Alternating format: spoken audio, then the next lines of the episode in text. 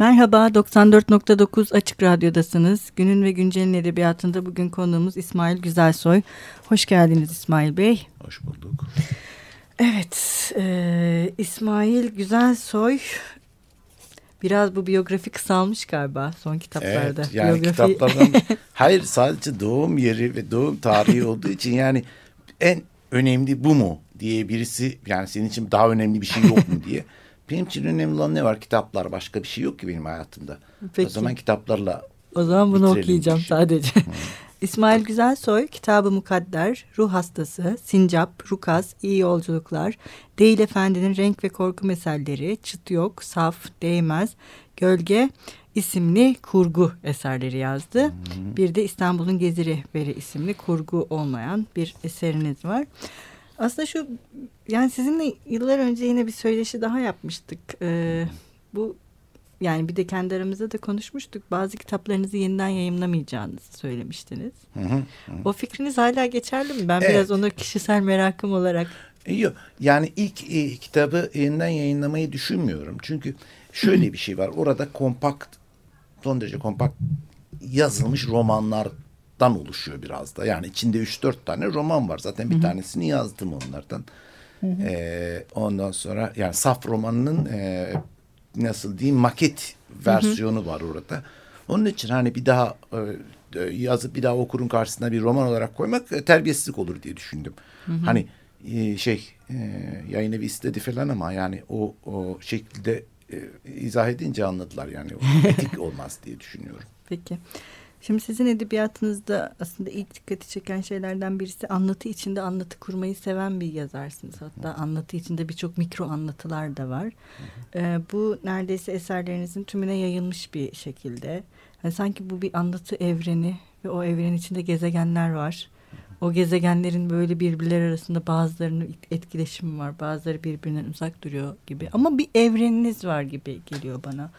Bu anlatı evreninde de Anla, kimi zaman anlatı içinde anlatılar, kimi zaman yan yana duran anlatılar, kimi zaman da birbirine selam çakan anlatılar. Hmm, ki bunun başka bir boyutu daha var. Onu da konuşuruz.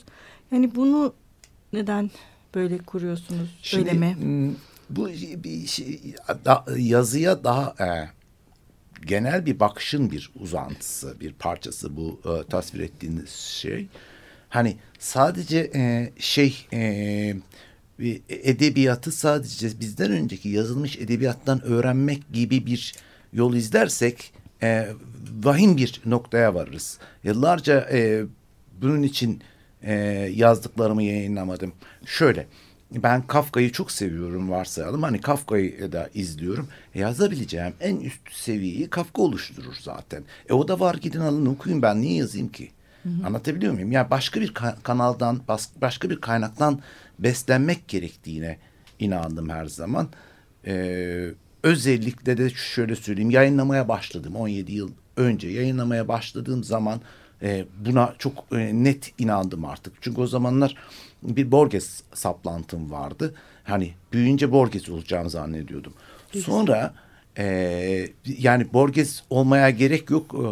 O, e, o var zaten. O, olmuşu var zaten niye diye kasıyorsun. İşine bak o zaman yani Şöyle bir şey var yani edebiyat dışından e, ben, şey dedi yani diğer alanları da disiplinler arasında çok -hı. seviyorum. Başka bir alandan buraya malzeme taşıyabilir miyim diye. Borges dışında bir de şey saplantım oldu benim. Yani neredeyse çocukluk diyeceğim yaşlardan itibaren e, Bruegel tablolarına hmm. yönelik bir merakım oldu hep. E, çünkü şey ilk defa şeyi görmüştüm. E, tuhaf bir eseri çok da fazla öne çıkmayan bir eseri elime geçmişti. Şey Ölümün Zaferi diye e, bir tablonun her köşesinde ayrı bir ölüm cinsi. Bütün ölüm, ölüm cinslerinin tamamını hastalıktan ölmek, vurularak ölmek falan bunları tasvir etmiş eserinde. Başka bir eserde yine şeyi anlatır işte çocuk oyunlarını anlatır filan. Şimdi bu e, e beni çok etkiliyordu bu tablolar. Yani baktığım zaman dalıp gidiyordum. Bir tablonun içine düşüyordum. Öyle e, şey bakın göreceksiniz ne dediğim. Yani çok incelemediyseniz şiddetle tavsiye ederim. Bakın o oradaki merkezsiz dünya çok çarpıcı gelmişti bana.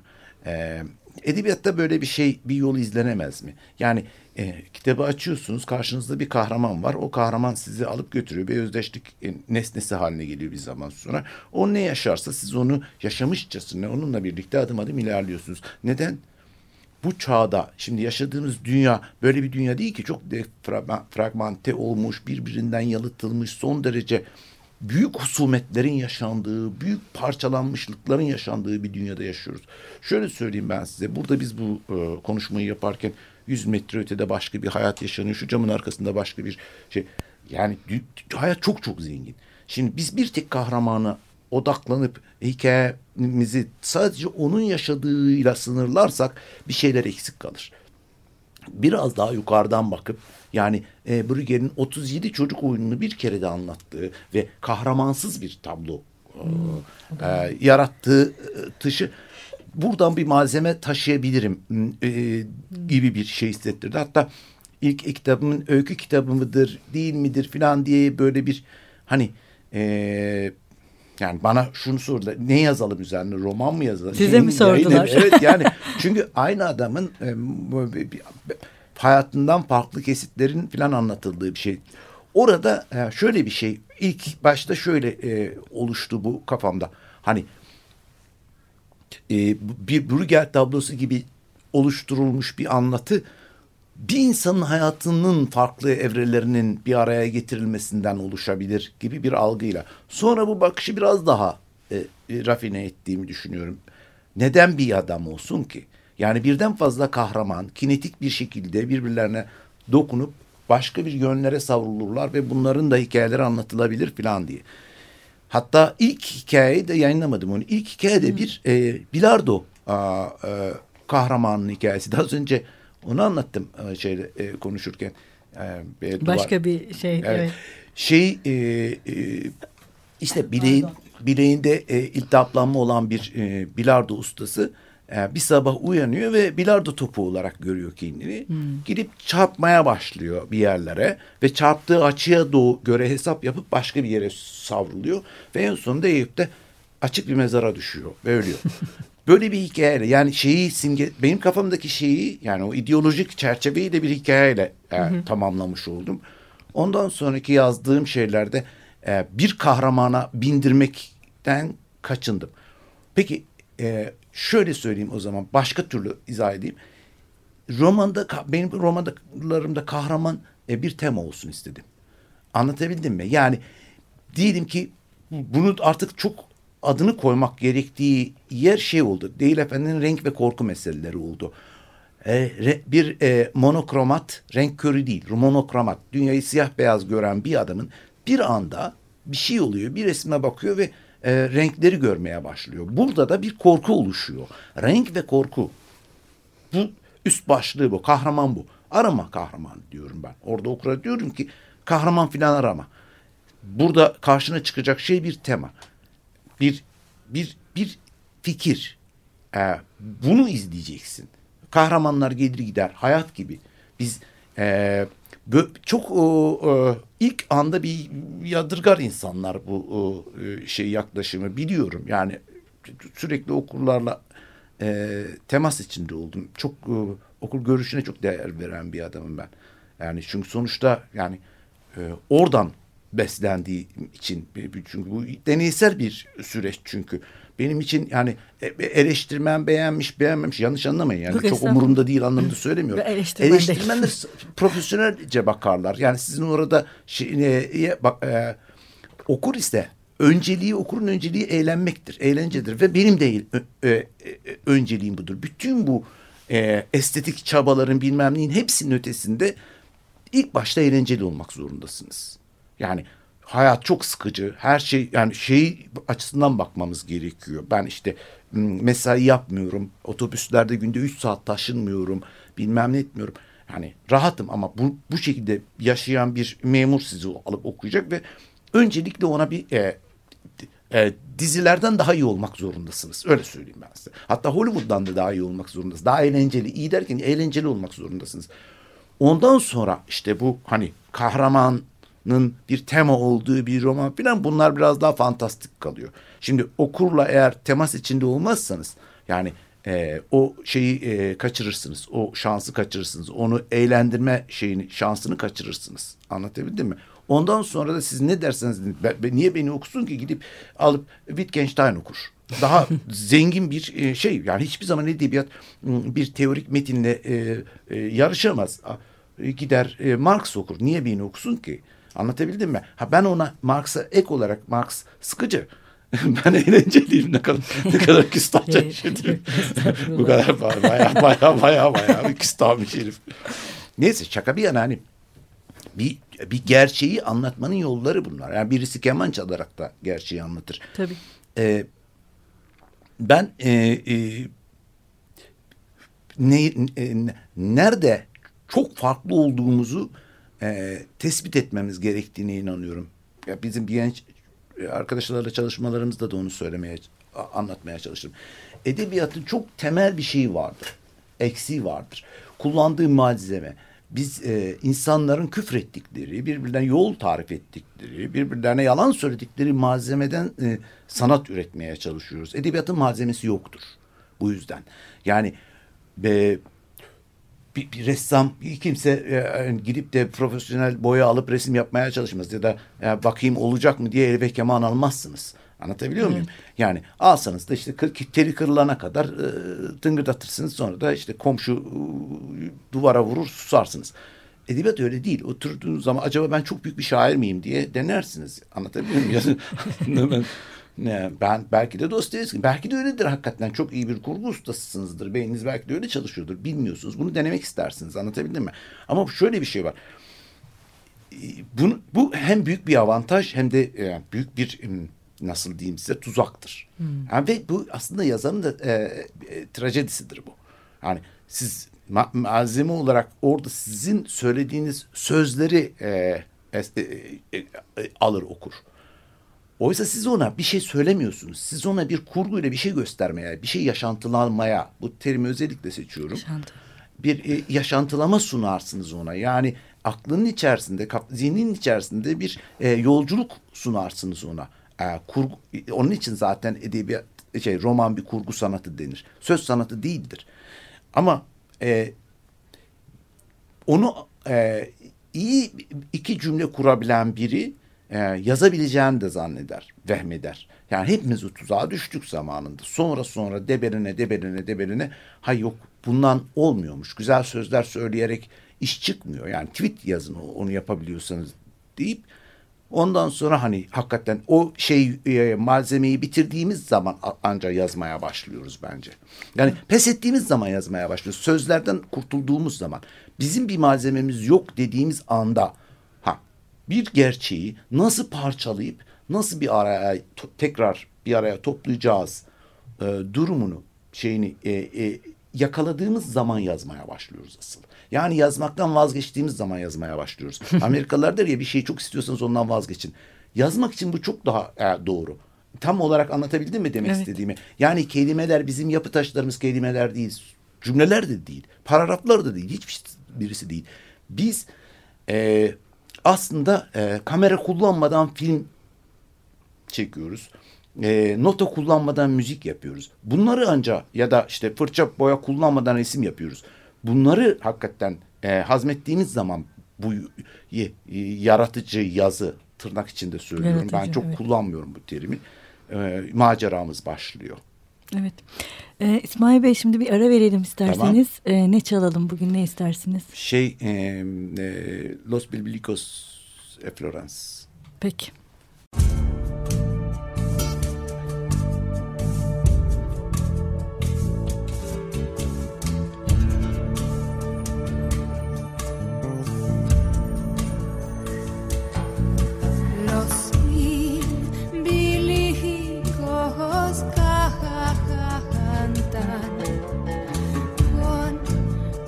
suspiros dejamos los mil bilijos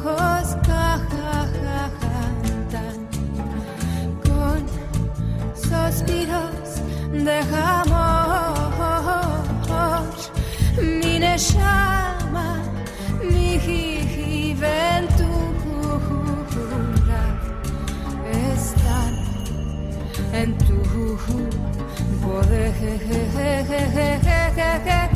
mi llama mi juventud están en tu poder. La rosa en florece en el mes de rosa en flores. Je, je, je, eh, el mes de Jebay, en el mes de May, mi llama se escure, sufriendo de jeje amo jo jo jo jo jo jo jo jo mi neshama se escurece,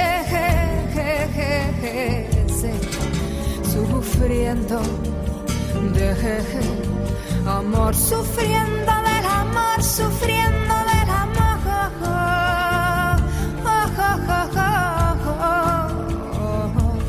Sufriendo del amor, sufriendo del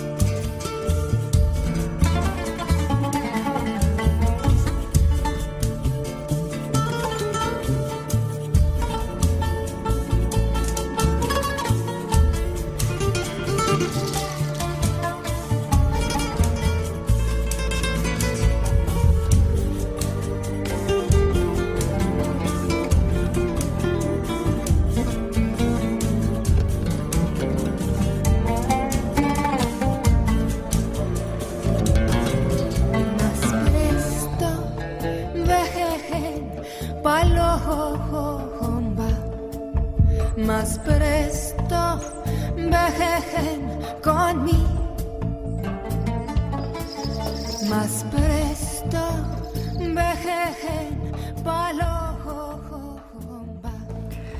Merhaba tekrar 94.9 Açık Radyo'dasınız. Günün ve Güncel'in edebiyatında bugün konuğumuz İsmail Güzelsoy. Ee, İsmail Bey'le ilk e, bölümde onun edebiyatında tırnak içerisinde anlatı evreni olarak nitelendirilebilecek e, ve bunun neden böyle olduğuna dair konuştuk. Şimdi bir da, biraz buradan devam edelim. Siz ilk bölümde kendiniz de söylemiştiniz disiplinler arası düşünmeyi sevdiğinizi ve e, metne birden çok zaten dahil ediyorsunuz. Yani sizin anlatılarınız sadece kelimelerden oluşmuyorlar.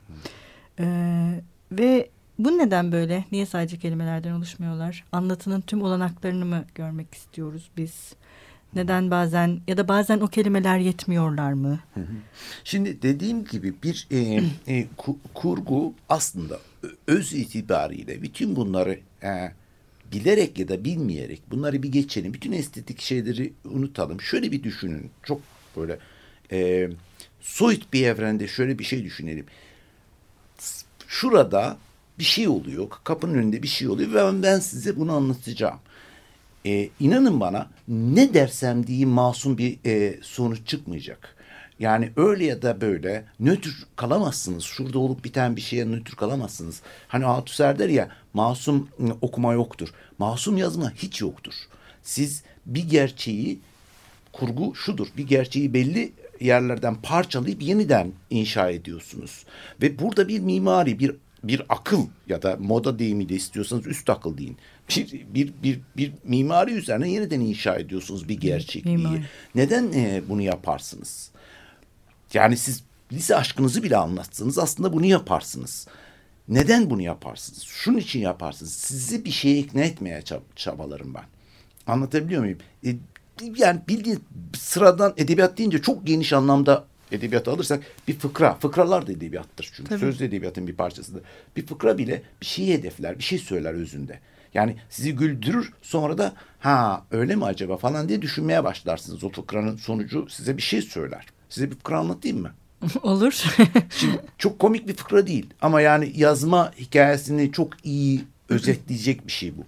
Ee, çocuk doğuyor ve konuşmuyor. 12 yaşına kadar hiç konuşmuyor. Doktor doktor geziyor ebeveynleri. Ne yapıyorlarsa da yani işte muhtelif doktorlara götürüyorlar işte check-up yapılıyor falan. Çocukta hiçbir fizyonomik bozukluk yok. Psikolojik bozukluk yok. Her şey normal fakat çocuk konuşmuyor. Derken kahvaltıda annesine dönüyor şey diyor bir gün. E, iki şeker diyor. Aa, işte seviniyor aile. İşte, bir sürü heyecanlanıyorlar falan. Sonra anne diyor ki evladım niye bugüne kadar konuşmadın diyor.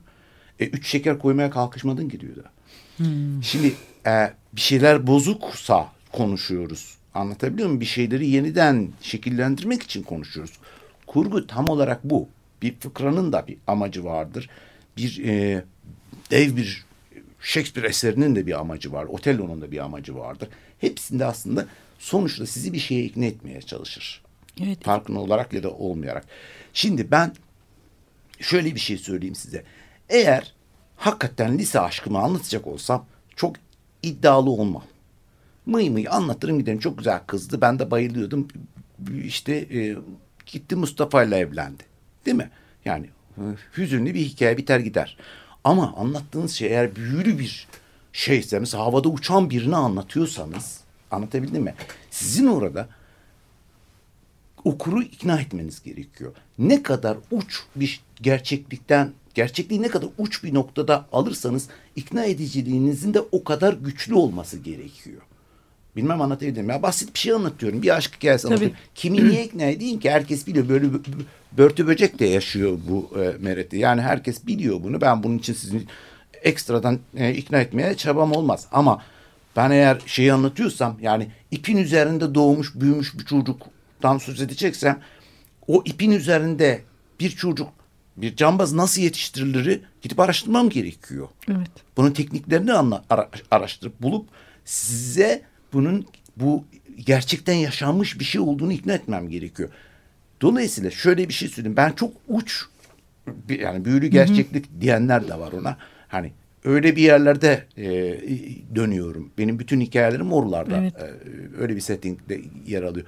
E, dolayısıyla yani çok o, da yazının imkanlarını sonuna kadar Kullanıyor. kan, kanırta kanırta kullanmam gerekiyor. Hatta bazı yerlerde resim de yapıyorum mesela. Evet yani. kendiniz yapıyorsunuz. E, resmi şey olarak e, başladım. Yani tasvir, e, gözlem e, yeteneğim gelişsin diye e, başladığım bir şeydi. Bir de bazı sahneleri hep resmettim. Yani kitabın içine koyayım diye yaptığım bir şey değil o. Sonradan şimdi aklıma geldi. Bir arkadaşım tavsiye etti bunu. Yani niye bu resimleri yapıyorsun da işte kitabın içine de koyuver diye. Yani onun için yapmıyorum. Yani anlatımı güçlendirmek için değil. Evet, Sadece hani değil. okurla paylaşmak istediğim bir şey. Yani şu sahneyi böyle tasarlamıştım diye.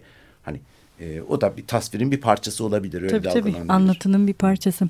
E, İsmail Bey e, maalesef ilk programımızın sonuna geldik. E, biz programımızın sonunda yazarımızın okurları ve dinleyicilerimiz için okuduğu bir sayfayla veda ediyoruz. Siz neyle veda etmek istersiniz?